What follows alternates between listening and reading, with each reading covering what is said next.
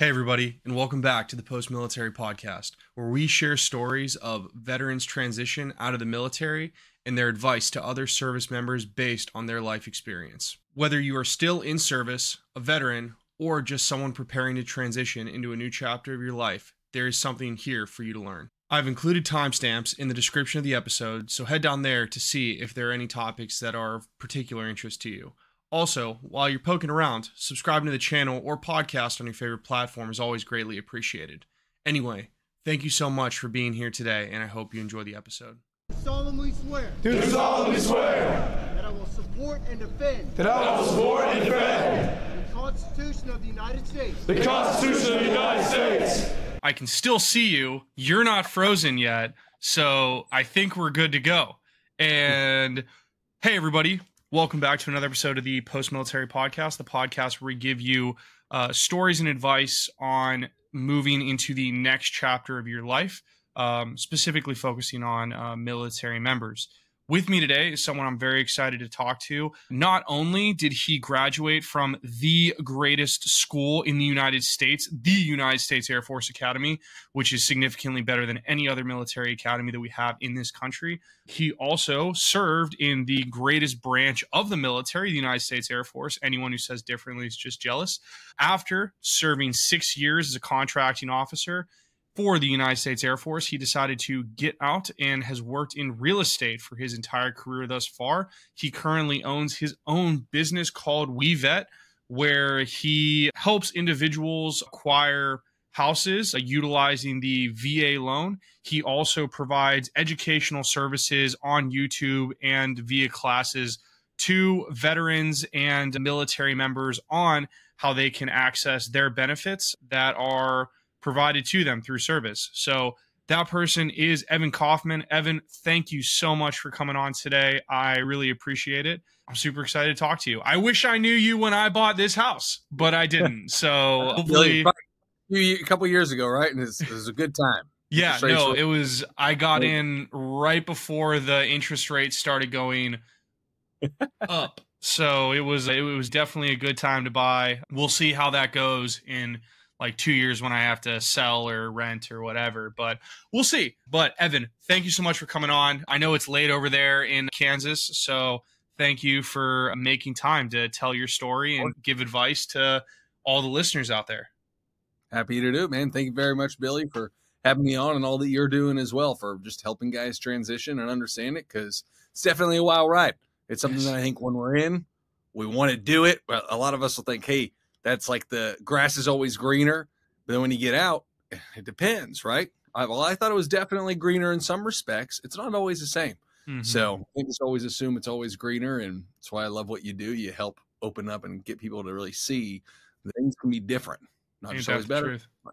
Sure. Yeah, man. Also, I really like your background. For everyone who's watching, he's got the WeVet background in the back, the WeVet logo in the background. So there you go. Are you in your office, like the actual WeVet office right now? It's our actual studio space. So if you see like our YouTube channel, and Mm-hmm. then we've had a lot of webinars that we've had. We've now gone on three years for USAFA for hundreds of cadets and West Point. We've done two years now, and this is the studio where we shoot all that. So That's we got that set up and see it on YouTube channel videos that we're finally bringing out that we've used for years. So yeah, that's where Yeah. I'm at.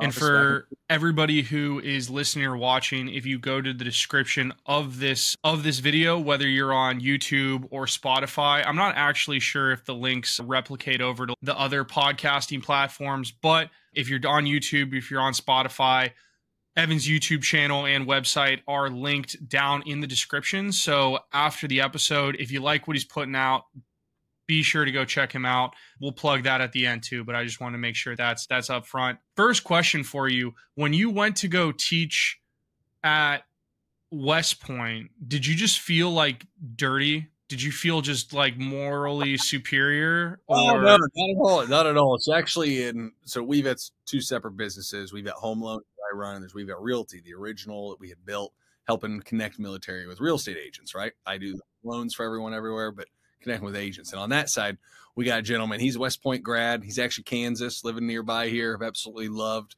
growing relationship with him. And he was from West Point and was actually the TAC, kind of like one of their AOCs. Like helping run the squadrons there, and that's what helped us get in the door there a couple years ago. So while you say, "Hey," did it feel odd or anything else? No, not at all. And we do them all virtually again from the studio here. And the whole deal was this last year we had a competition, and it was who had the most cadets show up, and we got about we got 102 that registered USAFA. And then for West Point, Jason's his name, the old West Point grad that's on the realty side. And he ended up at about 80 or 90 right before the show. And the whole deal was the other guy had to wear the jersey when we played the Air Force Army game a couple a few weeks ago now. Deal is he makes phone calls, hammers it all before, and we tied 102 to 102. So good news are 204 cadets between both academies last year, which is awesome. This year, I think there's a good chance we can break that further, but just one of those deals. So yeah, while it's definitely a rivalry and it's fun, I mean, it's I've enjoyed working for for the for Army just the same. That's awesome. It really sucks that we got our butts handed to us in that. Yeah. Listen, that was horrible. So bad. That's it. Anyone ever wants to look for it, those big double checks I got behind me, we host a tailgate there at the Air Force, whatever academy they're playing each year. So Navy last year, wonderful. Army this year, one of the best experiences, right? We have around 80 to 100 folks come. It's a blast. But then, of course, this year, it was too good to be true. Wonderful day. and in that game. Uh, Like- that was yeah. Hope the ta- I'm, I'm sure the tailgate was good. Our Army clients out of the tailgate, and everything, and get Jason. Just they were happy as could be, and I can at least live through someone else's happiness. Hey, that's can- well, I want to dive in. Tell everybody about your time in the military and then what eventually brought you to your transition point out of the Air Force. Cool. So real basic. I mean, graduated out of the academy in 2013. Really enjoyed it. Played football there, economics degree. Ended up getting stationed out in Dayton, Wright Patterson Air Force Base. I was a contracting officer. Really enjoyed my time in. So I tell folks, some uh, some want to get out because they don't like it or something. They, they say, "Hey, the experience is rough." I truly enjoyed it. So really liked being in, working with the folks that I got to work for and with, and had a lot of fun. But immediately when I had gotten out there to Dayton, I'd bought my first place right away. And it was that scenario where it was me and one of my best friends from the academy. He, he was going out there for AFIT. I was going for a full assignment, and he was going there for school. We thought, cool, let's room together. My idea was, let's get the cheapest apartment so we can save our BAH and I can start investing. And in his mind, it was, hey, let's get the nicest place we can get with our BAHs. So we settled on I'll buy the house, he'd rent. So it was the first house hacking, right? And so I was right out the gate. So I actually got my first house under contract immediately after graduation. Now there's some deals for after graduating for some of the stipulations like a VA loans and stuff. So I had to make sure I waited long enough, but it was on 60 days. I still remember faxing papers when I was over in Europe doing some traveling over that 60 day period. And that I was still pre everything on your phone. So I remember I was printing off papers and actually writing it, taking photos of it, sending it back to my loan officer at the time. And uh, we closed on that deal right when I got there after 60 days. So that was the start start of it all. So I was doing real estate while I was in the Air Force there. Loved doing contracting while in, and then I would end up buying a house. I bought ended up getting into apartments, fixing those apartments up, and I would fix those up at night. So I'd be on base all day and then go off base at night for to whatever four unit I just bought and was fixing up and ended up doing that. And then a buddy or two would ask me, Hey, can you help me do it? This was back, I always joke and say, this was back 2013, 14, 15, when I had to like convince people real estate was good. I mean, some very close people to me told me I was nuts, I was dumb, I was crazy. 2008 9, right? We're still in the aftermath. Some people assume 2008 9 was the worst time. Really, for most areas, especially Midwest states, it didn't hit hard until 2010, 11, and even 12. So 2010, 11 were rough times. And so we were just coming off of that. So real estate was still like a toxic asset. Now I joke though, and it's my goodness. Back then I had to like pull teeth, convince people to show them good returns on real estate. But now all of a sudden, it's like I know there's an issue when my nephew asks says, "Hey, I want to be a I want to be a mortgage loan officer. I want to be a real estate broker." I'm like, "When did real estate broker become sexy?" I didn't know that. So I've seen the whole swing, right? Seen that whole that whole cycle, which is interesting. So the start of my time was just different, and I was buying up places while in. Really enjoyed it. Had some good good friends that I would just get to work for, and so I was selling a lot of homes and a lot of investment properties while I was tra- getting ready to get closer to getting out. And then it came down to essentially, hey, are you going to PCS or are you going to get out? And so for my wife and I, we ended up deciding, you know what, it's time to get out and let's push our businesses further while we can. So WeVet had been born a little bit before getting out. That was I was helping buddies just get connected when PCSing back from I mean as early as when I got my license 2014 right after graduating pretty much. And after connecting a few guys with folks, one of my best friends, the same guy I actually got that house with, he was PCS into Colorado Springs and just said, Hey, can you show me how to buy a house? I made a presentation. We went over it. And then he just asked, Can you find me you there? And I realized, oh, there's probably a business in that, right? Because connecting agents with clients, there's a business in that through referral fees and stuff. And I was like, yeah, I'll connect you. And that's kind of where the WeVet idea was born. And then we were fortunate. We had some early other founders that were with us, and they really helped us also start up. Good old Sarah, Gordon, Sean, and Sam can always thank them for helping kick things off. And, anyways, we started building the business there 2017. My wife stepped out of her work and we had a crazy time. So, Billy's was for that transition. We knew it was time to get out because the businesses had grown essentially my sales selling that we had and the rentals were doing well. But then my wife she saw it and said hey i will step out to go build that real estate connection service that we had. I'll step out of my business which for the time she was doing really well with marketing. So she was running a marketing team for a large ad agency and said i'll step out and do that. So 2017 man we got married in october. She left her job in november I had dropped my paperwork to get out of the Air Force, which fortunately I had a long time. I dropped my paperwork and had nearly a year because I thought it was PCS and it didn't. And then they were like, hey, cool, you have extra time. So it was almost a year time. But all those dropped. And then we found out we were pregnant in January. So it was like all so many things all in a quick swing. It was a, a pretty wild run. Or I guess a few months later than that for the for the pregnancy run. But it was all in one swing, right? And so we had a, about a year there for getting out to get everything consolidated and made the step out, man. And it was really that's, good. That's awesome. That's it. Okay. Lots of lots to get into, and I really like that. Were you realist? Were you? I don't even know what the right way to say this. Were you inclined to real estate before you had gotten into like the academy and then graduated? Mm. Like, what was the was that a discovered passion when you got your first house or did you kind of always know that was something you were into? That's a great question man. I would say some of the seeds were playing it early. So when i was in high school before going to the academy i had a landscaping company and had an employee. We had a blast from best friends and we had a good time doing a lot of yards. And actually we got fortunate and landed a contract which ironically later on i'm writing these government contracts. There's a contract with hud housing urban development to manage the foreclosed homes in North Wichita. And this is where me as a, at that time I was 18 because I was a little bit older, so I was like 18 junior in high school. And I got that contract because we just that's when I learned that branding was smart. You had to have nice looking stuff. They saw my card versus the other lawn mowing guys and they liked my card. So they called, said, Hey, do you got an insurance policy for, you know, a million ag or a um, million aggregate 500 occurrence or whatever. I had no clue what that meant. And I was like, of course, we got, don't worry, we'll get that. Don't worry. Called up my old guy, Dan, who now I get to see since we moved back home and get us have lunch with him every day. That set us up, good old day. But, uh, anyways, got that contract and that was managing those foreclosed homes. So in high school, I was managing those homes, which it was really like we'd cut the yard, go in, do checklist items, and I watched it balloon. So this was 2000. I think I got that contract in 2008, early, late, mid seven, somewhere in like that. That's when I was working it out, and I think we got it eight, and then 2009. And so I remember watching it. Originally, it was only like five or 10 homes a week. Then all of a sudden, it ballooned to 15, 20. And by the end, it was 40 homes that we were dealing with at the time. And like now looking back, that was just such a pivotal time for real estate. That's when everything was blowing up. 8, 9, 10, 11. I still remember the guys that had those contracts. Here's the funny thing the name of the company that had that contract with HUD Pyramid Real Estate Services.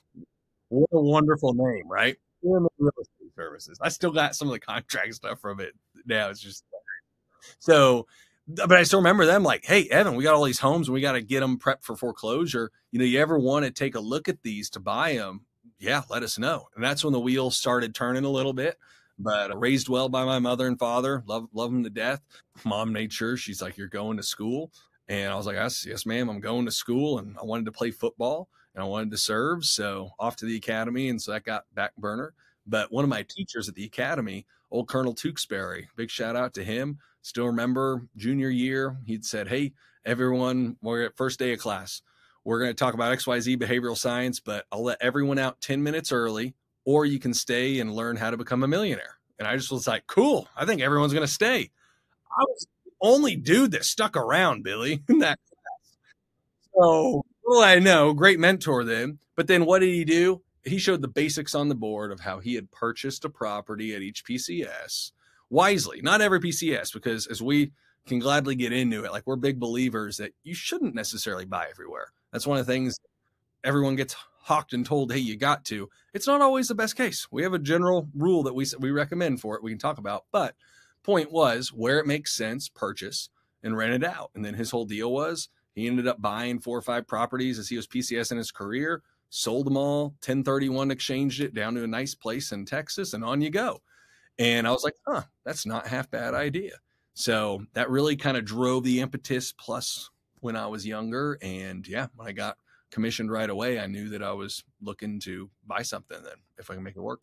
And when you were approaching that, when you were approaching that like moment where you could either PCS or get out, was mm-hmm. there any like doubt for you on what like get stay in the military or get out because it sounds like you really knew what you wanted to do but you also sound like you had a pretty okay time in the military and so what was that like for you mentally to have kind of not bad options either way because you were clearly making the real estate stuff work mm-hmm. and you were also in the military so what was that like for you leading up to it? Good, question. Take me back. There we go for that. So, I mean, at that time, and I look back at that decision making, I was very fortunate in that I was already building outside and was really lucky with that, with the business partners, with the rentals, with everything else that we had that was going, which was good. So that kind of gave me an odd way to get a jump start. And I did the six month SkillBridge program. That was incredible. I was very fortunate to get the full six months, right? was one of the first folks out of Wright Pat to get it cleared and to go do the whole thing. And part of that was just because I had that extra time because we thought I was PCS and the PCS didn't work out. They ended up changing the orders, and so we dropped paperwork and said, "All right, we'll call it good." And they just they gave me the time for it. And my commander, wonderful at the time, just absolute great guy, and made sure we could do it. So for me though, getting out, I knew that the hardship, of course, would be, as we always say, the connections. But I was pretty fortunate that knowing that my clientele was almost entirely military. So that's a big plus. So I knew I'd still have that. But one thing I didn't see quite as well sometimes, even though I had a relative sense of direction and purpose with the businesses, but it still can whack you and not quite know that. So for me, the big driver really was I love being in, but getting out, it was okay. I knew it was time for me to go pursue more business because I had mm-hmm. known going into the academy that's where I ultimately saw myself wanting to be, growing a business. And then, I mean, just personal for me is I love my family. I love kids. We got four now because we got one on one's on the way here. So we're gonna have four at four years old. Our daughter will be four, and then two, and then one, and then zero. So I love that. So it, it's just one of those deals that we decided, hey, we gotta to grow that family how we both envision, my wife and I Shannon was like, all right, we got to make that move and I can do the business, grow the family. That was really that, man.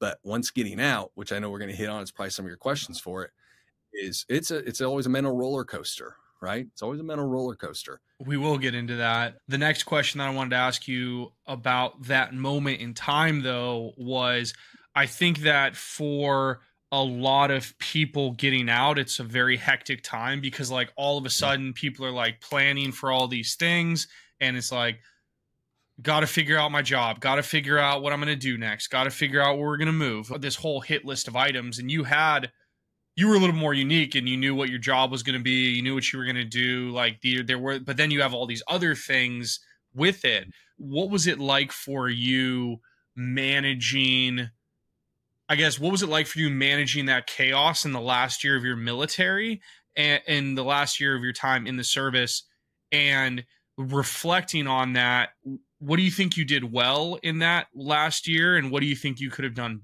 better in that last year Great question. So for me, it really was like that year, especially since I had my paperwork, knew that it was going to be er- a lot earlier, sooner than later. Because the original deal that was we had orders San Diego, got rerouted to Shreveport because that person dropped their paperwork. It was a one deep slot. Always learn be careful getting one deep slot places. And then we're like, okay, hey, we're gonna we're gonna call it because we just decided that Shreveport next place which weren't the spot for us. So mm. we had a long, quite a long time. And I'd say one of the good things that that we did. So my wife Shannon, I mean, I give half just the glory honor for her sake because she really helps keep me together. But we really were able to plan then for that year.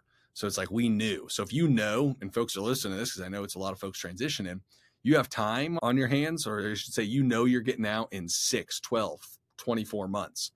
Start prepping for that. So we really then buckled down we were living off of one salary, making sure we could paid everything off that we can. So we knew we were getting in that right position.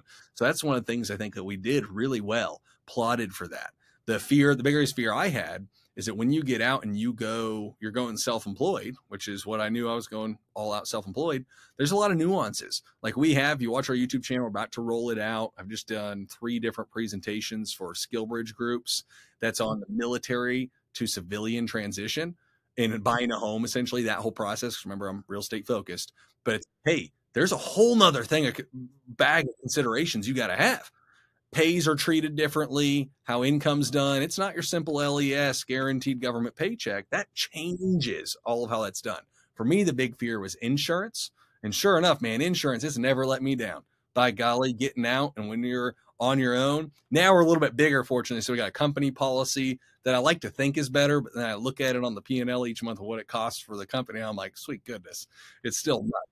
So insurance, if you're like, oh, I only pay a hundred a month, man, I bet your employer's paid a lot more than that on the backside. But point is, that did not let me down at all. In the moment that I brought our daughter when we had her and I was out, and we brought her because she had a, a, just a birth defect, and we brought her to the hospital got it checked out and I'm like, good, we're all right. And then I get a bill later because they said they'd take my insurance. And I learned, wait, it's not always the same. And then we get a massive bill. So things like that were a little off. The thing though, I wish most that I would have done a little better in that last year, of course, it's the connections with everybody. You're so focused sometimes on the next steps getting out that you just forget that, man, this is the last time you're going to be as easily around all these guys and gals that are like you, that you're in the same kind of deal, all in one mission, going the same route. And that's something that, man, I, I wish I would have taken a little more time to soak that in because sometimes we're so excited for what's next. And it can be wonderful. I know for my side, it's been wonderful, but we can forget that, golly, that group of folks don't overlook it before getting out. I completely agree with that. And it's funny, like, I had that realization when I graduated from the Air Force Academy and then for whatever reason I didn't even like up I thought about that like a month ago. I was like that happened that's happened to me twice now. like, like and I didn't even apply the two. Yeah, anyway. So for you when you so you get out, finish your time, drop your papers, you're out. What happens next? Do you stay in Ohio? Where do you go from there? What's that like? We did stay. We stayed for a while we had i mean we had wevet we had another company that we were helping for military travelers and then we had our rentals and i was selling real estate. Guys like four four different deals all going at once and loved it. So it was, it was that whole ecosystem was there and was rolling and we decided to stay. So i got out at the end of 2018 there and we didn't move back to kansas until i say in december 2020 really started 21 was our main move so we had a good amount of time there for it, which was wonderful. Enjoyed it a lot. So it allowed me just to go all in on what we were kind of still already starting to do before getting out. And yeah, just going at it. And that was a time, good time in life. My wife and I, no, not our daughter wasn't born quite yet. So we had a little bit of time there, which was really good because she came right after I was getting out. So that's why, that's why I was all together in one swing, as I was saying earlier. But it was a really good time for that we definitely had still had some struggles. Like I said, there it's that going off on your own then and taking on everything, the insurance, all that good kind of stuff, clearing up. But it was a really good time in life. Cool. And where where in where in Ohio did you live? Like actually? So Dayton, Ohio, where Wright Pat Air Force Base is, we were. I bounced around quite a bit. So I actually originally, when we got there, I mean, I had lived and been around as Fairborn, Yep. Beavercreek, Mhm. Huber Heights, Kettering. Those are all the spots that, that I was. Yeah. And then, of course, I was in all the neighborhoods when we were selling or investing, flipping, doing something with the place. Yeah. So over. But yeah, those four areas, I, I lived in a lot of different spots because then I would buy a four unit, live in the unit, and get, get another guy, fix it up, and Mhm. keep going. So that was all, all over. Yeah. So there are a lot of great places there. no, I'm I grew up in Xenia. So Ah, that's right. Yeah. yeah. Problem. They built all darn the bike paths, man. Yeah, bike dude, paths. bike paths are sweet. I I love that. Yellow. My wife and I. My wife's trying to get stationed at Wright Pat next to go be an instructor for flight nursing, and we were talking about where we would live if she got stationed there. And I kind of want to get stay. I would love to buy a house in Yellow Springs. I liked Yellow Springs a Yeah. lot. It's a fun little, Yeah. fun little hippie town. But They We'll see. down, remember right. I'll give you I'll give you a call if if we're going if we're going down that to that neck of the woods. Done plenty of deals right. Yeah, love it. So Love it. while you're so while you're in Ohio, you're focusing in on your businesses, your family's coming, you got your you're having your kids, all this stuff like that. Yeah. Sounds like it's a really dope situation, honestly. Like it sounds like you're you get out and you're basically winning constantly. So Mm-hmm. what was it like what was that mental transition like for you going from Evan the high schooler to a military academy to the military and then like now you have to be an adult outside of the military. What was that was it as easy for you from an identity perspective as it was from just like a life perspective? Uh what Yeah. talk me through that. Yeah, I mean, I'd, I'd definitely say the every next step seemed to get a little bit better, Mhm. and it's like okay, all of a sudden a little more responsibility, right? As you well know, academy to then getting out, all of a sudden, man, hey, you're paid well, you got a little more flexibility, you're leading folks, and then getting out, it's running the company. You do got full flexibility of things, but so that was all. I really enjoyed getting those progressive, like I should say, increases, in responsibility, etc. But that's where, like, for my life, just going, it was. I've always seen things. I would say things have constantly always gotten better, but then things hit real hard in 2020. It's kind of started a hair earlier. I'd say 2019. One of our businesses got walloped by basic decision, command related decision deal that happened, and that was tough. But it caused me to plow into another business. It worked out really well, but it was one of those deals where hey, had to deal with that struggle, and then a family member, one of my sisters, ended up getting terminal cancer. So like that kind of stuff starts hitting you, and that's when the move back for home started. And so for me, like what we talked about before being on here, my transition out, things went relatively well for in, in a lot of different ways. But then when it really hit was the two, two, mm, two, two and a half years later. And then all of a sudden it was, wow, where am I really at? I'm spending so much time focused on us building what we had there for Ohio, but then back home, my family's very close with my family. I love my family. And when like that happened with my sister at the time, it was like, it's time to, my wife looked at me and she was like, it's time to go. And then that caused a lot of stress and struggle between our businesses and what we had. And it just made you realize, wow, when you make that transition and it's pretty abrupt, it was tough. And that's when all of a sudden I was pulled away from the military community that I had there in Ohio, even after getting out, because it's still just such a military heavy place, to Wichita, where there's a lot less military influence. We have McConnell. Mm-hmm. I was fortunately, literally last night, fortunately, just brought in as an honorary wing commander with actually an 07 USAFA guy, really cool dude. So I'm excited for that to get a serve a wing. And ironically, I think I'll have a more Air Force experience than I probably did at Wright Pat, which is where it was. It's like the inverse, right? It was me and a few military and like 80 civilians, and here it's 80 military and a few civilians. So it's cool. But that was honest. That was probably the hardest thing, and that's what brought I know us together talking about it. Like my where it hit me hard that transition was actually as we left Ohio, even a couple years after getting out of the military. And then it was a big, oh, man, who am I? Classic John quote from, you know, Les Mis or whatnot. Who am I? And that was tough. I knew we came back for the right decisions, but then it was a complete restart. Like it was a complete restart. Brokerage everything now, done. We still got the rentals and stuff done. We were able to bring WeVet with us for a bit, but it was a time, man. So 2020, as we say, one of the heaviest years, and that's where I really started to realize I missed that military connection and started working to get that back. That's really interesting. Like, like say it, right up and then oh, a whop, and then back. Interesting. I mean, that's so cool. I mean, such a it's just a fascinating story because so many people are like you think oh right after i get out that's when i'm going to have my like if i'm going to have problems that's where i'm going to find them. And then you find out later that's not the case. And so for you what how did you when you started you moved back and how did you start realizing that you were going through something? And what did you then do to start i guess moving in a positive direction great question well number one I, something was wrong because i was actually getting in really good shape for a bit there i was like yeah it's working out a lot because at that time right when we had moved back to kansas it was I, I took pretty much seven months off and it was company was running fine that we had. I had let everything else go in Ohio. It was a quick, abrupt deal. And I took about seven months off, spent it with my family, as much time as I could with Emily and everything that I could for it. And that was it, seven months. And I got in shape. But then I realized, man, guy just can't quit working at this time. So I knew I had to get moving again. But in the moment for us, we got, I mean, I go to church. Well, Pastor had a really good line of how in our minds we drive grooves and our minds are very careful. All before we moved back to Kansas, I didn't realize how fragile our minds can really be.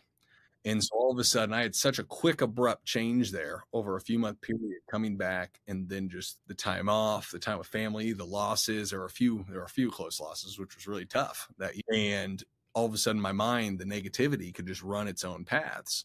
And before I knew it, my mind was looping on things that were negative and not how I've always been in my life, which is pretty much positive things. That was a tough one. And so it literally, I mean, it's been a long time to work to get that out. And it's not really until the last year that's changed quite a bit with had another son, it's grown, time heals some things, but working on making sure that you train your mind to get back to running and like say the, the right grooves because we can get stuck looping on things. So that was really my struggle. I'd say it took a good year to year and a half, and there's still times where your mind can revert back to things, and you got to get it back on track. I think that's. I mean, I think that's great advice, and I think that the fact that you can like that understanding that it does take time. I think that one of the things that I hear a lot from people who get out of the military is like you people want to have like the 95 yard touchdown like touchdown pass of like mental health like recoveries versus and no no one wants to do 3 yards in a cloud of dust like yeah. like advancement through these kinds of battles but that's generally what's required and I, I think that for a lot of people that's the that concept is hard to grasp because no no one wants to just sit and be like ah, I'm sad. and like like I didn't feel as sad today and viewing that as a win versus just being like I'm sad forever. I, I it's I think that's a tough pill for people to swallow, but it's cool that you mm. talk about it because I think that's an important it's such an important concept to grasp when it when we talk about moving on from difficult events or things that have like hurt us in the past. No, that's that's spot on. That's mm-hmm. spot on. It took getting to a point for it that hey, my family members I lost, they're not coming back. My yeah. one of my good best friends died, uh, mm. not coming back. And it's like, all right, that's past, and I'm beating myself up for not moving forward right. Mm-hmm. And it's just making sure that then you get to a point where you got to either realize, I think this is a break point where folks either just end up kind of in misery in that negative constant track, mm-hmm. where you realize no one outside is really going to change it for you. You just got to get up and you got to start thinking as positive as you can. There's always yeah. going to be negative that still comes around, but you got to try to grasp control of that as best you can mm. and change it. And yeah. for me, lean heavily on faith, my wife, mm-hmm. for that kind of stuff makes a big impact. But find something that you can help change that back to being positive. And now, fortunately, I'm finding myself back in the old routine where the ruts I run are pretty consistently positive Mhm. versus negative. Mm. So every now and then you hop back off that track, but something that's important, man. And it's real. Yeah, Very two real. things that you said that I really love. The first one, I, I think it's really funny. Once you're out of it, it sounds ridiculous. And if someone who's listening to this have never heard it, it might sound ridiculous, but it's so true. Like getting mad at yourself for not being better faster is such a like like when you're outside of that, it's such a it sounds like a ridiculous concept, but when you're in it, it's so true where you're just like, why didn't I get this right? And then you get mad at yourself. It's like this like crazy self like self licking ice cream cone of like anger and then you're sad and then you get angry because you're sad and then that makes you more like and it's it's a tough place to be through. You're all of a sudden running it constantly. exactly Get your mind out of that groove. Yeah. Wagon wheels. Picture those wagon wheels running over a trail. And then ultimately, you know, where wagon wheels end up riding three, four inches in the ground and they can't deviate. The problem with our minds, we can keep running those tracks so much. And the question is, like, I know I had to get to a point where I asked myself, just as a man, it was, hey, when things are really good, you're positive and about yourself. But the question is, who are you when it does get tougher and it's rough? And so, like, the one thing that I work on for it now is I want to be a good man, a good father, a good person, a good believer, everything, all that together while I am in a rough situation. So that ideally, when I'm in a good situation, I know that I'm not just happy and positive because things are going well, but it's because that's who I am as a person, right? And I've heard that kind of pitch at some point somewhere, and I was like, good Lord, that is exactly, I got to figure this out. Got to work through this, right? So that's where that rut, that mindset, who am I again? Like, what am I really going to be? And that's what I drive at. Is it every day, right? Heck no. Half the time. Still the darn wagon's hopping on the wrong rut that Uh-huh. you get. But it's getting better and better. And you know what? Even if we're not doing better with whatever we're working on at that moment, that's Mhm. okay because I know I'm still the person that I Yeah. want need to be. Yeah, and I think that the other piece that you brought up there that I think is really powerful and that I really want people to key in on is the grounding your identity in things that are much more consistent versus things that are inconsistent. Like Mm. if people if you ground your identity in a singular item or your health mental health improvement or your business or whatever like those are things that are they're not in your control really at all. And so if you're real if you if people attach their identity to things that are not only out of their control but have high fluctuation day in and day out it's going to affect how you view yourself as a person. But if Yeah. you choose to ground your identity in things like um i'm also a christian so i in my mind it's like if i'm a if i'm a christ follower first then i'm a good husband like then i'm someone who's loved by my family. Like those two things if those are my foundation those don't change. Like mm-hmm. the like christ doesn't change. Wife probably gonna be she's gonna be she's gonna be the same for a really long time. Like but those are th- yeah hopefully. Cross your fingers. But those are things that persist through chapters of life and those will give you consistency where other items don't including Yeah. the military or Yeah. your other job like those end at some point. and so i love that you talk about i'm a happy positive guy regardless of what's happening to me today i think is such a powerful thing to say and i really love that that's what you're bringing up so Just wish I would have heard you say that back to me again, Billy, like two, three years ago. Right.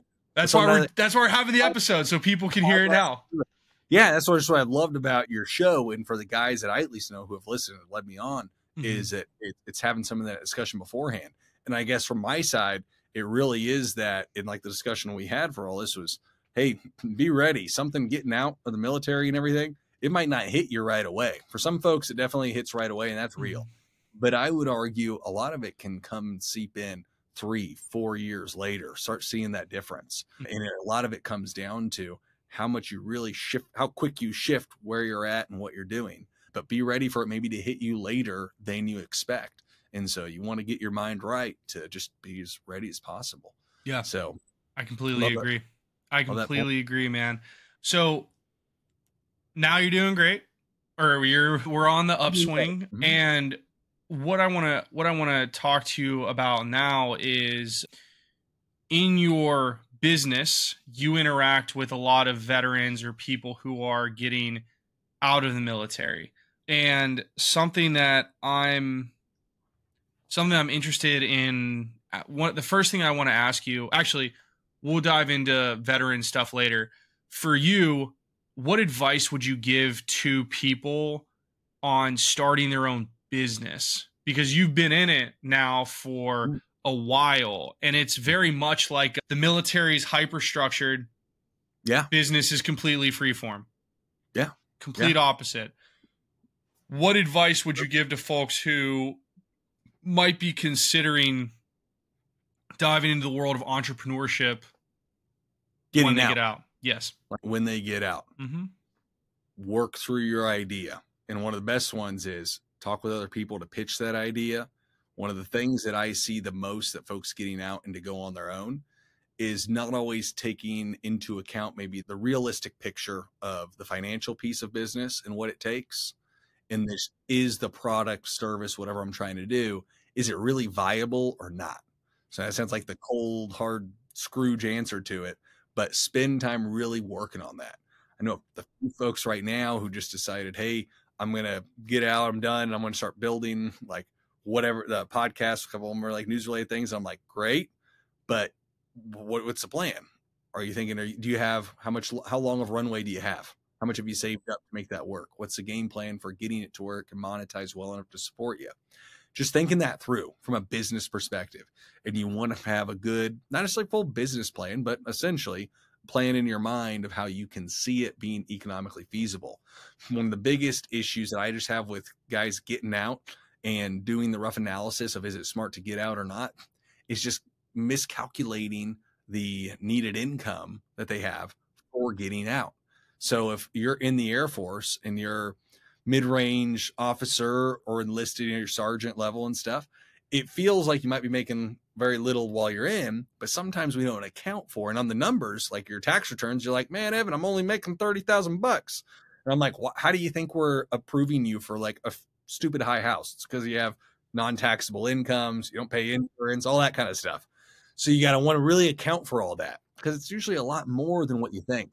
And going through those steps, working with a lot of people, I see, hey, you might think I only need a hundred thousand or I need sixty thousand when I'm getting out. Really, it might need to be a little higher. So if you're a business and you're trying to start your business, make sure that you have the economics there that can make that work and prepare for yourself. Save up. If you're married, boy, make sure you and your wife or your husband are on that same page. That is critical. The person that you're with is the most important thing for my. I mean, I'm just so fortunate. My wife I mean, she's half the reason we have what we got. She's made that those things work and, and run, right? She's the brains behind it all, making it look just wonderful for the marketing and everything. You want to make sure you're on the same page for that. Because if you're not, that could be setting yourself up for a harsh reality, especially Yeah. when you combine miscalculating economics and miscalculating your house and Mm. how that relationship works. That could be real tough. yeah So having those conversations. kind of a bad time yeah be a good one. yeah I mean, I've seen it, and I only say because I've seen it. And what's wonderful about the business we have now is I get to work for a lot of folks that are making that transition, and we just talk about what that looks like. What could that mean for you, right? And like those basics that we hinted at there earlier, the big ones of the pay changes. Hey, Evan, man, I'm getting out. I got this job, cool tech job. Oh, wonderful. What's it paying? Oh, it's paying me. You know, it's paying me hundreds of thousands a year. And then we're like, great, that's awesome. But let's go through it. Well, half of that stock options. How does that really impact your ability to buy that house you want? so we got to go over those things. So you just want to start thinking that through, fleshing it out. And so I'd always say good business planning. If you want to go buy a home or invest, You want to talk with a lender to see how is this change me getting out going to affect me. You want to work with real estate professionals, financial advisors to know, hey, what would my picture look like getting out? And I think a lot of folks just don't do that. Yeah, no, completely. I completely agree. I think that when people get out of the military, we tend to hyper focus on a very small number of items, like getting your VA paperwork done, which I don't even think a lot of people really focus It's on a lot. that. No, Yeah, Yeah. a lot Yeah. of people are just like job, right? And Resume, assume- get job. assume- yeah, you assume that I'll have time once I'm out because it'll be less busy. That's probably one of the biggest like pointers for when getting out. Get that taken care of. And if it's ever any bonus to it, so many folks tell me, well, I can't get it done beforehand, like I can't, or there's no benefit. Well, from if you're going to be buying a home getting out, you can actually get your VA funding fee waived if you file your claim before getting out. It's huge. A lot of folks they just can't do it, or they got to try to ask for some refund once they're out and it doesn't work. Or let plenty of lenders tell them you just can't do it till you're out. Not the case. You can get it waived before getting out. You just got to file that claim enough time, work with someone who gets it. We can file the paperwork to get it waived. That helps save a lot on their next home. So, yeah, little things like that, those are things that I think are, are missed quite a bit. I completely agree. Now, going to one step deeper, what's your advice for people who who might want to get into not buy but get into real estate as a business getting out of the military? As a business, like, Yes. like real estate agent, loan officer, or investing kind of Mhm. stuff. Yep. Number one, like rose colored glass. Like, again, going back to that concept, my nephew thinks it's sexy to be a real estate broker or a loan officer, and he's in high school at the time, I'm like, something's off. So take the rose colored glasses off. And again, kind of like starting a business, because when you're going to do these professions, this is what you're doing. Be realistic with it. Do the numbers really make sense for me? What do I really got to do? Like, especially if you're going into real estate sales or for my sake, like you're going to be a mortgage loan officer originator to go do work, you got to make sure, all right, am I, do I have the marketing plan right for it? Everything set out or not? So you got to be realistic with it. Property investment, that's always the big one, of course. That's like the majority. So I'd say that's really where most folks are always thinking, hey, do I want to start investing in real estate? I think it's absolutely wonderful to invest in real estate. But so many folks, there's so many different companies, business out there that try to make it sound so passive. They'll say it's all passive income, right? Different things, act this, but it's all passive.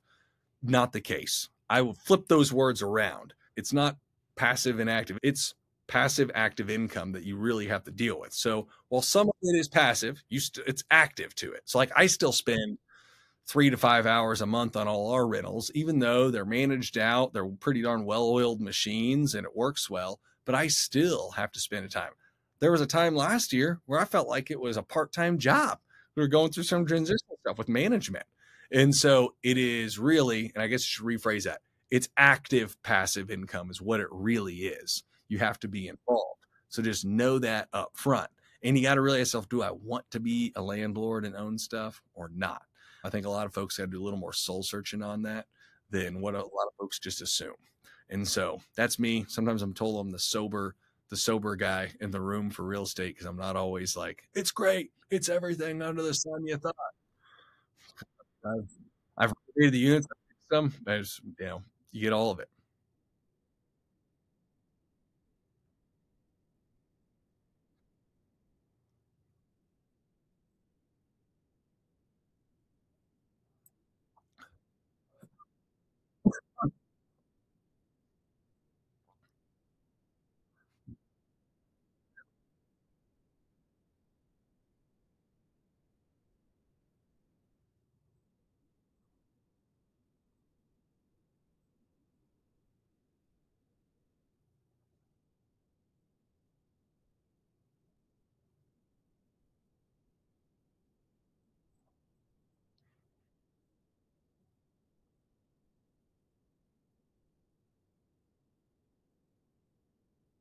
Great question. So that kind of leads into really, hey, those decisions, how do we really help folks through that? So one of the major things that we have is we say it's our timing recommendation. So you want to ask yourself two questions. Number one, will I own this home as a rental for the long run? So if you plan on PCS in an area and you're like, hey, I want to be a landlord. I want to invest in this. I'm going to hold this for a long time. And maybe I'm going to rent it out because I know I'm coming back. I want to live in it again. All right. That's great. If you're going to plan on being there and keeping it for the long run, usually consider renting. You'll watch my buy versus rent videos and stuff we put out. We don't say buy, we say consider because there's other things you need to take into account. But most likely it's a good decision to buy. But if you're like, hey, I don't want to have that as a rental long term, which I know in reality, working with hundreds, now over a thousand military families, like that's not the majority of people. You ask yourself number two, am I going to be there at least three years? Very simple. Am I going to be there at least three years? If you're going to be there less than three years, this is where it's like, oh no, the lender's actually telling me to rent. Yeah, I'm telling you to consider renting. Like it might be better to actually rent the darn place. This is where we're, we're a little unique. Most folks, if you're working with a lender, agent in a specific city, it's binary. You're either buying or you're not buying. For us, I like to say, okay, I want to sound altruistic and say we want the best decision for you, but our incentives are relatively aligned. Why? Because if we mess up this PCS and you get crammed into a place that's not optimal for buy, for buying, then we just lost your next three PCSs. We have folks now with us on their fourth PCS that they're that we're working for.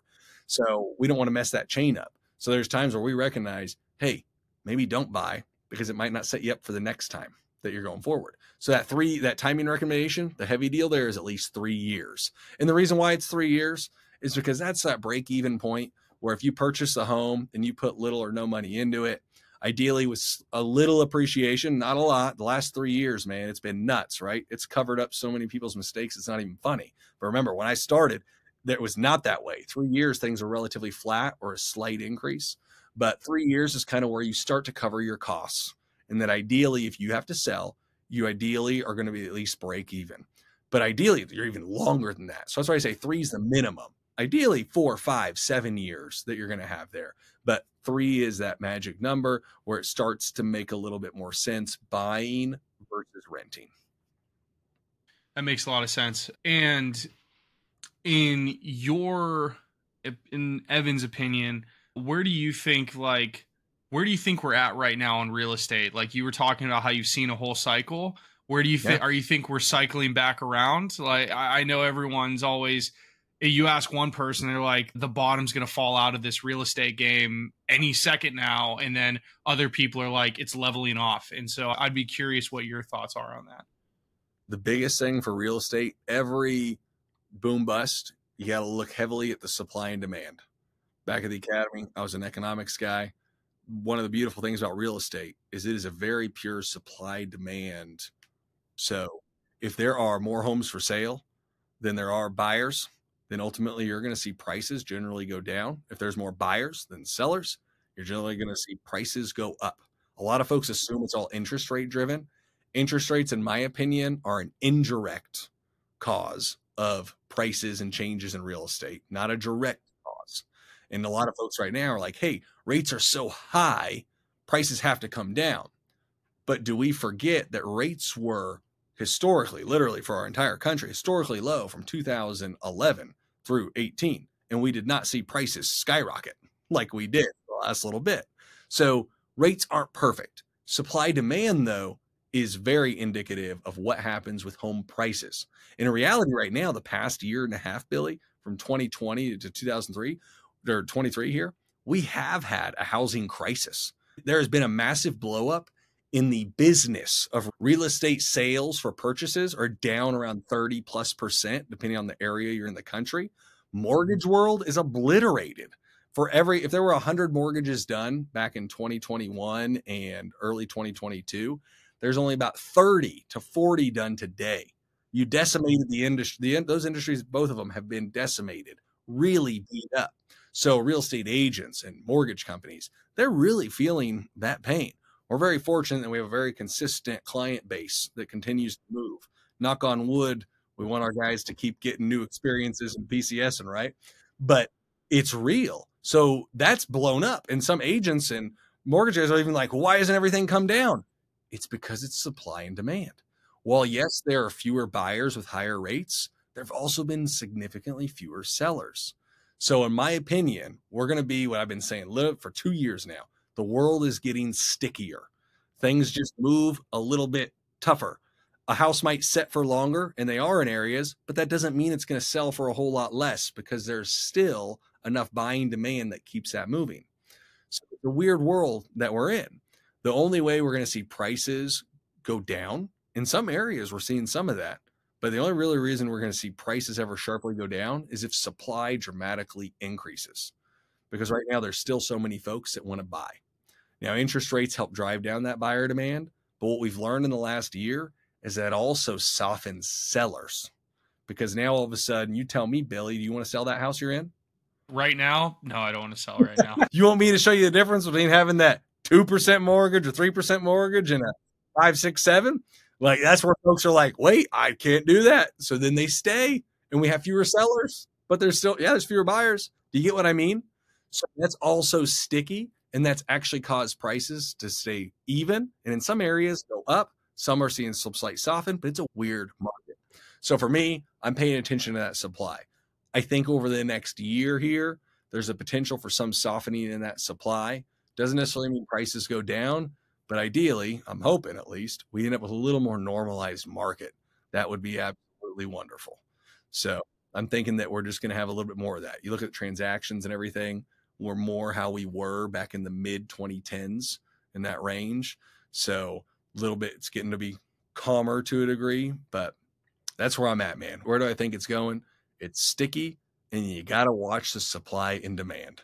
And I don't have a perfect forecast for that. That makes sense. Switching gears a little bit. So when you are helping people get Mhm. out or you're helping people buy these houses as they're preparing to get out of the military, you've got a lot of material on what you should consider when you're buying a house when you're getting out of the service. I think that all of that. So I don't want you to reiterate that here. If you're listening to this, go watch Evan's stuff.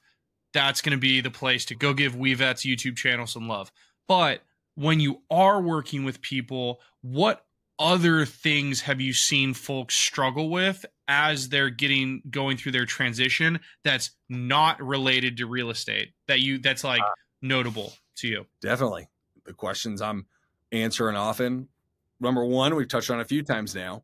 It's that realization of the, the economics of getting out, in, income realization. Like, hey, is it really what I thought it was or wasn't? Man, I was making 70 while I was in the military. And I took this job for a hundred thousand, but I feel like I'm making less money. You actually are. It's like, well, it's, you are when you do the math, when you adjust for the tax free stuff, the insurance and all. That's a big one. That's a big financial thing that I'm dealing with for folks. Otherwise, when it's transitioning, people who are still in and transitioning it out, it's usually still, hey, they're on that excitement of, oh, I'm getting out. I'm excited for what's next, what's new. The folks that I'm working with that are out for six months to a year, sometimes that's where you can tell either it's going pretty well or that's where you can just send some of that, hey, man, I'm missing like the camaraderie, the, the group people stuff. So you start sensing some of that. So those times, it's oftentimes conversations. Man, sometimes it is tough. I think it's tough being out now and completely on your own and having those discussions. So I'd say those are really the two two major things. I'm a pretty big guy on on finances, so it's going over the realization of how much what can get you. But sometimes I we also recommend like I always recognize you shouldn't just do it by money. Like if you're making more outside, that doesn't mean this doesn't necessarily mean it's a good thing. Like for us, it was also getting out because we knew for us we wanted raise our kids next to our family, all that kind of stuff. I would trade making less money to have that experience, right? Um, yeah, I'd say those are the two two major things that definitely do with folks. Finances, and then later on, once they're out, it's sometimes which I just had a lot of those talks about, hey, struggling of direction, all that kind of stuff, what we can find. So WeVet gladly try to give you some of that. Like, hey, you're working with a company that has this background for military. That's what we support. We love and we give and we back as much for our clients who are doing their businesses and stuff as well. Like we integrate company that just makes cookies, past client, we use their cookies that we ship to everybody. Cutting board, same thing from vet. Just love love doing that stuff. That's awesome.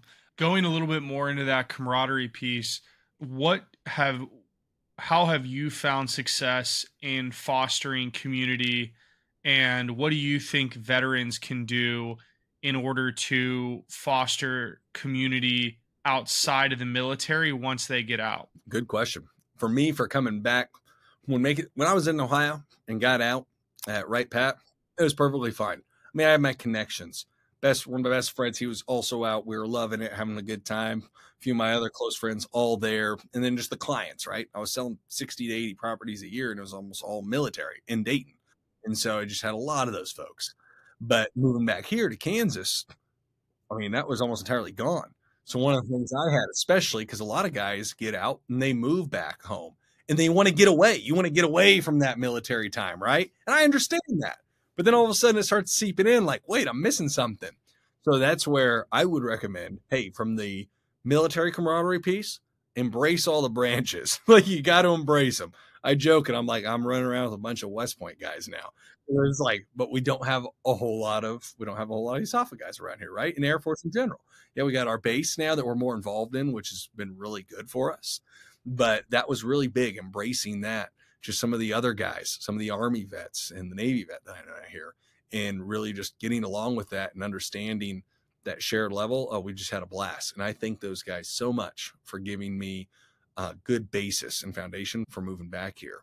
For non military, though, that was for me definitely a shift because folks don't always quite think the same.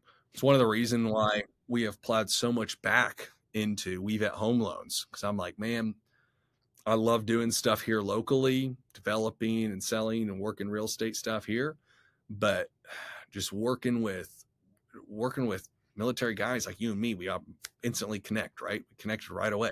Like, dang, I missed that because when you're talking with your other guys from the military, you can have that connection. There's a there's an 80, 90% chance we gonna click. Civilian outside, it's sometimes like 20, 30%. You just don't quite know. I don't know what it is. So, but you got to join those groups to push and do that. And there's a few groups here that were really good. Rotary for me was actually wonderful recently. We have a good incubator hub deal here that's wonderful called Groover Labs. Got very involved with them and worked for a lot of those folks as an agent and financial stuff and whatnot, and got to know just get to know folks there. Know that there are some of those civic groups that you can go be a part of. They can give you some of that. It's going to be different, but they can give you some of that. Get involved with them as best you can and be open to doing it. That was important. I was too isolated for six months when we moved back. Man, the family's just the, the ripping away from Ohio and the family stuff. It was tough. I wish I would have started sooner on some of those local groups getting involved. Yeah, and I think that the anytime you can give yourself an opportunity to give back in some way. I know, like you in your business, like you are serving that veteran or that military community. So you get some of that in your business, but doing it in other ways, I think is so important for the mindset of someone who was in the military because we're so service oriented, excuse me, that it's just very important for us to have that outlet of like like pouring our cup out and not just getting poured into i think is very important but also something that veterans struggle to do sometimes because we're just like ah i got out of the military time to chill or whatever and mm-hmm. it's we tend to self isolate if we're not careful and i think that's pretty scary if you're not careful is that what you, you see the most too talking with so many different guys who are transitioning self isolating. Oh yeah, yeah. Like because well, because I mean, going back to what you just said was uh, like when you go when you're used to clicking with people and your hit rate's like ninety percent, and then you get out and you're not if you're not around a military base you're not hanging out with other veterans like that hit rate like you said it goes down to like 20 30% and yeah. unless you're a just aggressively social person like I am, you'll try and talk to a couple people and you'll be like, whoa, like this isn't, that's not cool. like I don't like talking to you at all.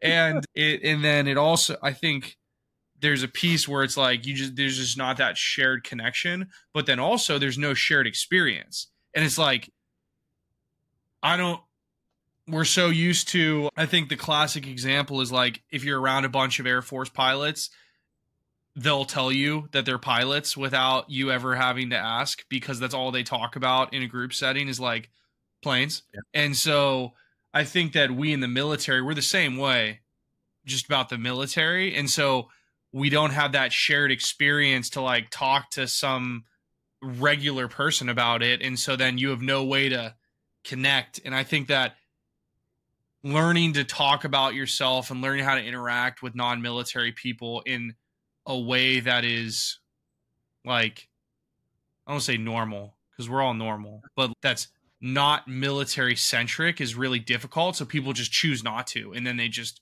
self isolate because they don't want to try and break through that communications barrier almost Yeah. So, yeah. I think I you're know. spot on with that. yeah You see that struggle. Now, you of course, working for what you're doing, it's almost all outside, right? 100% All yep outside.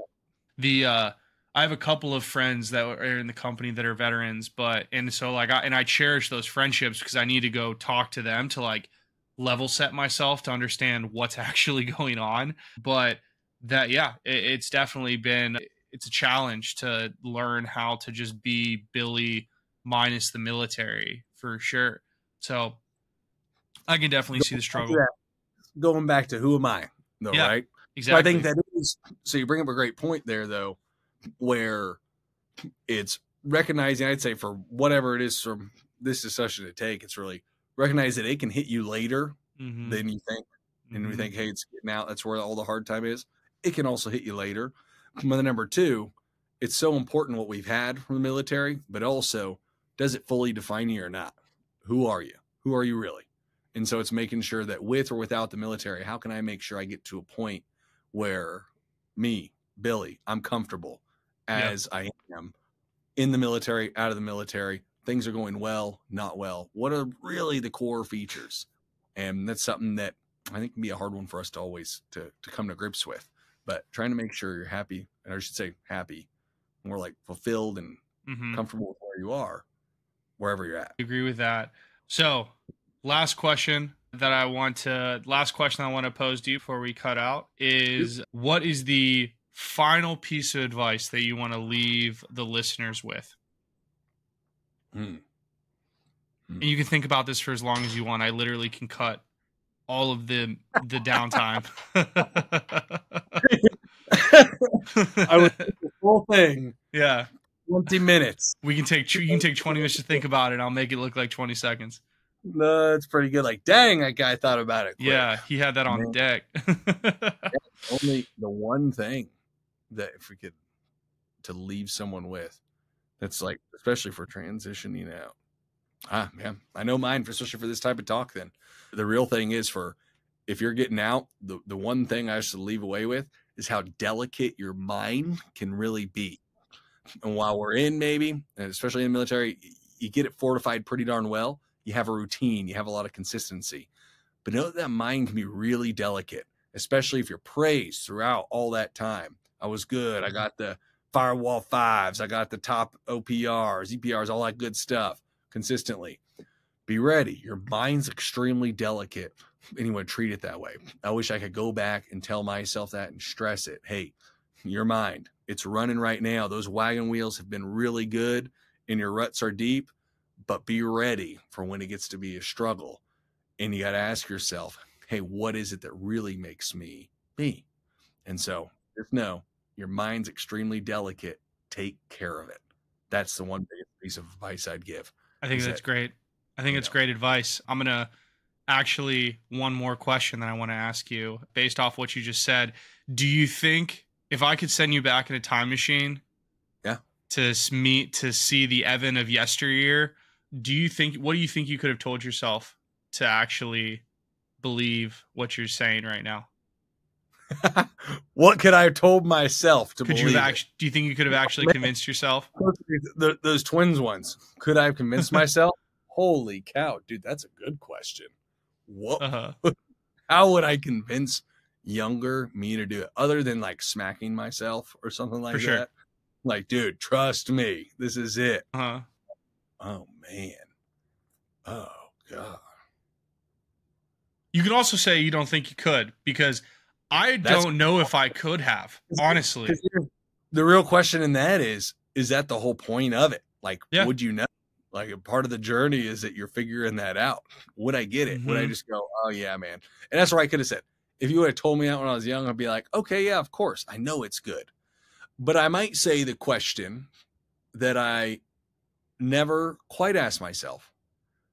I think the question could potentially be the question for that would probably be Evan, do you think I, I- would ask myself, do you think things are Mhm. going really well right now because of circumstances that you have control over or don't have control over?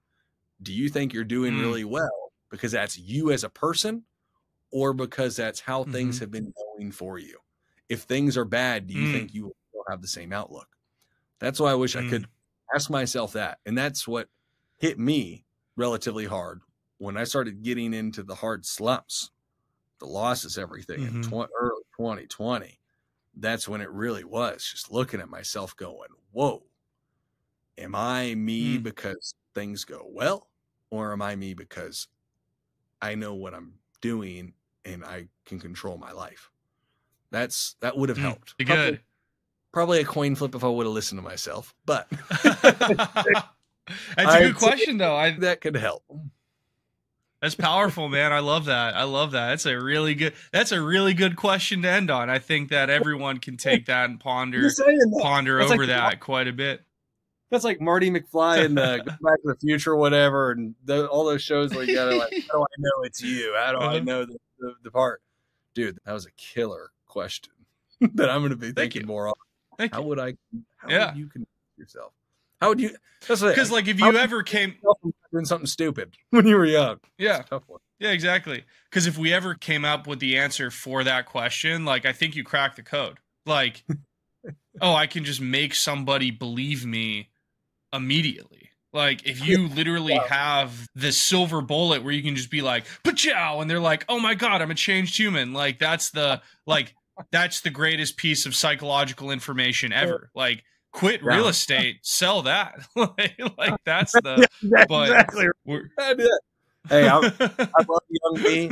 Actually, one of the things I do ask myself when when you're hard on yourself now, I look back at young me, and I I know that young me would actually be really pleased and proud with where I'm at, and then it hits me of why can't I be proud of where I'm at now? Though I know younger me. I mean, I write goal and I look back at some of those, and I'm like, I've blown past those when I was young. Like I thought it was a high bar to make X or get this and build this and have that. And I'm like, now I'm like, holy cow, like we exceeded that well in advance. Why am I still, why am I still thinking more? And it's just because I think that's like a human nature. That's what we have. So I think it's an important one. One of the great things I should say always at the end for its sake, like just trying to, if getting at, for getting out, going back to the delicate part of the mind is really that like I've come to really believe like for a man, you are what you think about. And man or woman, I should say, but as people, we're us getting out, you are what you constantly think about. So be careful what you're thinking about. That goes back to that delicate mind piece. And so if you're starting to think negatively, it's what you start to become. If you start to tell yourself that you can never get in shape, if you start to tell yourself you can't quite figure it out financially or f- for family or your kids, then it starts to happen the I just think the most powerful thing really is it's right up here in our control over our minds and how we handle that. Something that I just never fully appreciated until the last couple years. That's awesome, man. So much great advice right at the end. I I really love it. Um, Evan, thanks so much for coming on, man. I really appreciate you uh, taking the time to be uh, tell your story, be vulnerable, and just give so much amazing advice to everyone out there that's listening. And thank you, Billy. Thanks for pulling it out of me and so many folks that you've had on the show. It's absolutely incredible. And yeah, pull the shields down and show the scars. What you got to have. I'm happy. I'm happy that I have amazing guests that are willing to come on and tell their stories for sure. It wouldn't. It would be pretty boring. It would be a boring show if people weren't willing to come on and talk about like the wild shit that's happened in their life. So I really Hey. am grateful for you and everyone else who's chosen to do that. Some some years on. I'm I'm a pretty calm. I'm a pretty calm one. That's why I noticed. Like I've been very fortunate, very fortunate. But we all have those in some way, shape, or form. That's for sure. Ain't that the truth? Ain't that the truth? Well, thank you again. If anyone out there is interested in learning more about Evan and what he's doing, again, check out the WeVet YouTube channel, check out their website. Both of those are linked down in the description along with Evan's LinkedIn profile. So head down there, show him some love, check out his check out the stuff that he's got. Um, but that is the end of the episode. Thank you all so much for making it to the end. You all are the reason why we do this. And if you like what we're doing, liking, sharing with the people you know who need to hear this, subscribing if you want. But that's it. Can't wait to see y'all on the next episode, and we will catch you on the next episode of the Post Military Podcast. Peace.